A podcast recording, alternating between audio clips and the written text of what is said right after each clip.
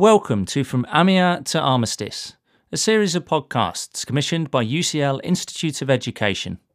I'm Simon Bendry, Director of the UCL Institute of Education's First World War Centenary Battlefield Tours programme. In August 2018, students from across the United Kingdom joined students from France, the United States, Canada, and Australia on the Western Front to commemorate the Battle of Amiens. This series, recorded largely on location during that battlefield tour, tells the story of the Battle of Amiens in the wider context of the First World War and the road to armistice. In this podcast, we visit Sunken Lane and Hawthorn Crater. It was in Sunken Lane that cameraman Geoffrey Malins filmed the Lancashire Fusiliers waiting to attack Beaumont Hamel on the morning of the 1st July 1916, shortly before the explosion of the Hawthorn Ridge mine.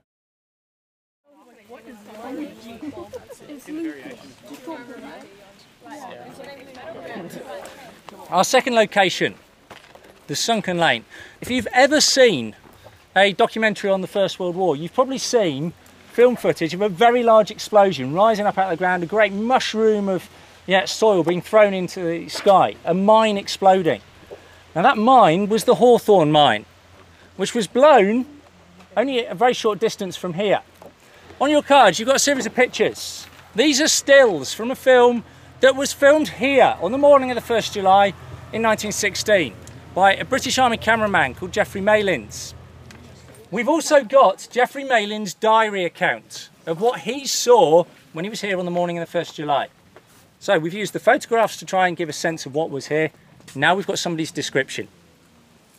The tunnel from our front line was no more than 2 foot 6 inches wide and 5 foot deep. The journey seemed endless as I dragged my camera along by the strap attached to the case. At last, we came to the exit. Keep down low, sir. The sap's only four foot deep. My guide was crouching there, and in front of him, about 30 feet away, running at right angles on both sides, was a roadway, overgrown with grass and pitted with shell holes. The bank immediately in front was lined with the stumps of trees and a rough hedge. And there, lined up, Crouching as close to the bank as possible were some of our men. They were the Lancashire Fusiliers, with bayonets fixed and ready to spring forward. I set my camera up and filmed. Some of them looked happy, others with stern, set faces, realizing the great task in front of them. I finished taking my scenes. Packing up my camera, I prepared to return. Time was getting on, it was now 6:30 a.m. A whole hour before the attack would start. And those men, veterans themselves of the Gallipoli campaign, lined up along this roadway, waiting to go into attack. We're going to walk down to the bottom and just round the corner so we can see the battlefield.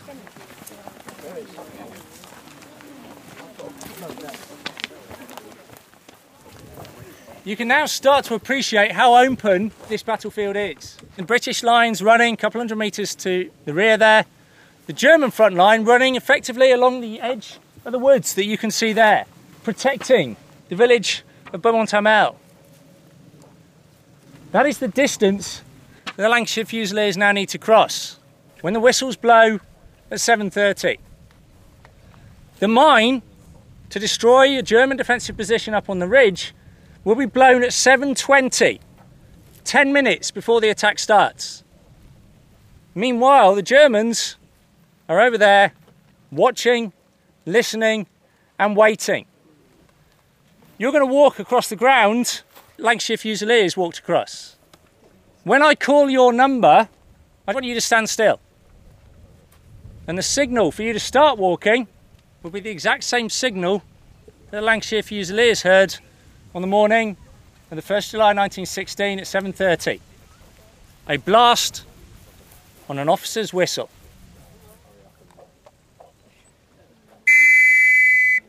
One, two, three, four, five, six, seven, eight, nine, ten.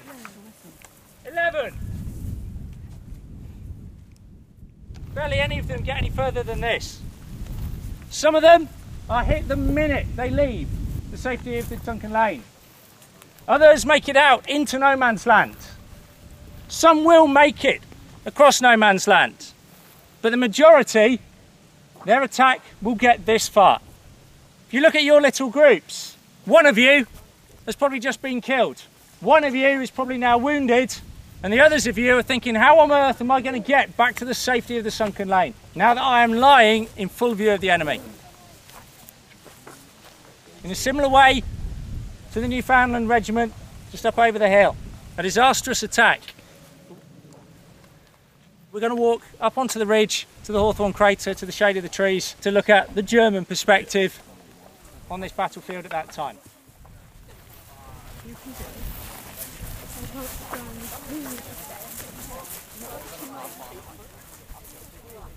My name is Hew Strachan. I'm Professor of International Relations at the University of St Andrews.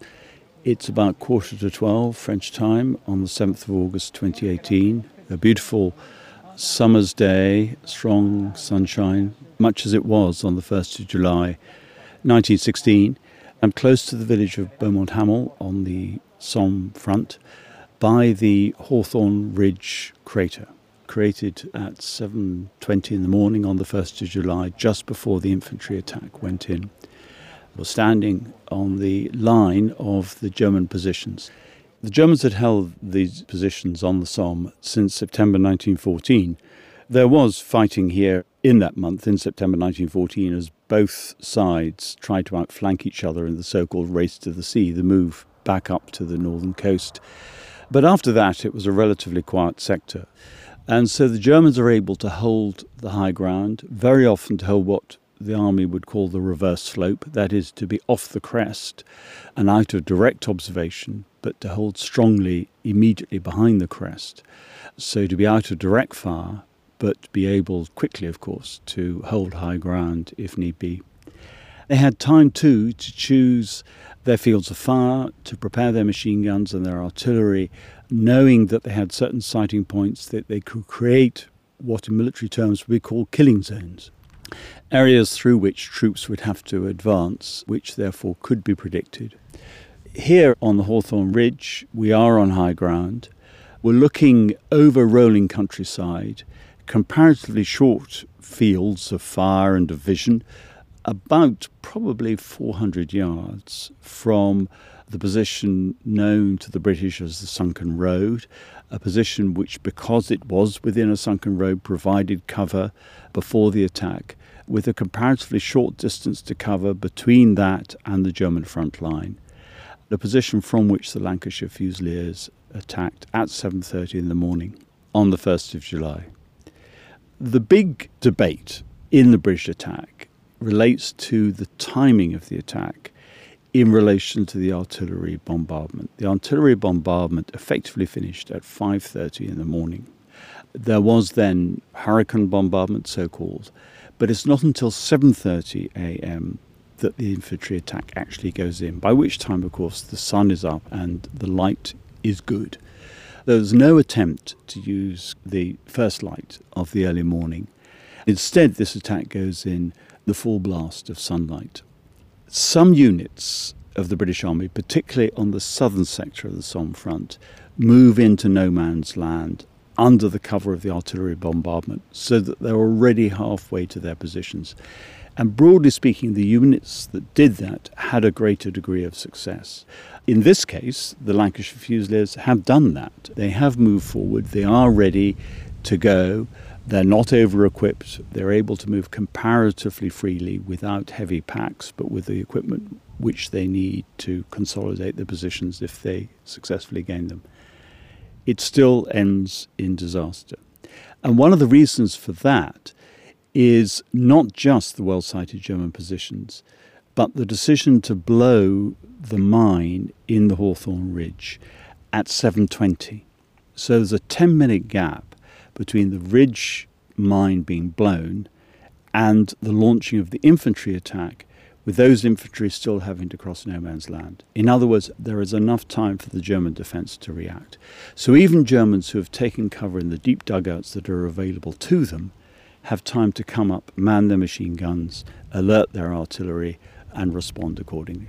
From where I stand on the edge of the crater of the mine, I can see, and I'm now looking directly up the German front line, I can see one cemetery and then another cemetery marking the positions in no man's land where most of the Lancashire Fusiliers fell. A matter of most 100 yards from their starting points, and even those at the extremity of where they got to.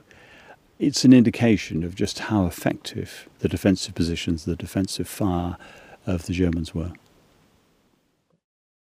You have been listening to From Amiens to Armistice, a Chrome Radio production for UCL Institute of Education.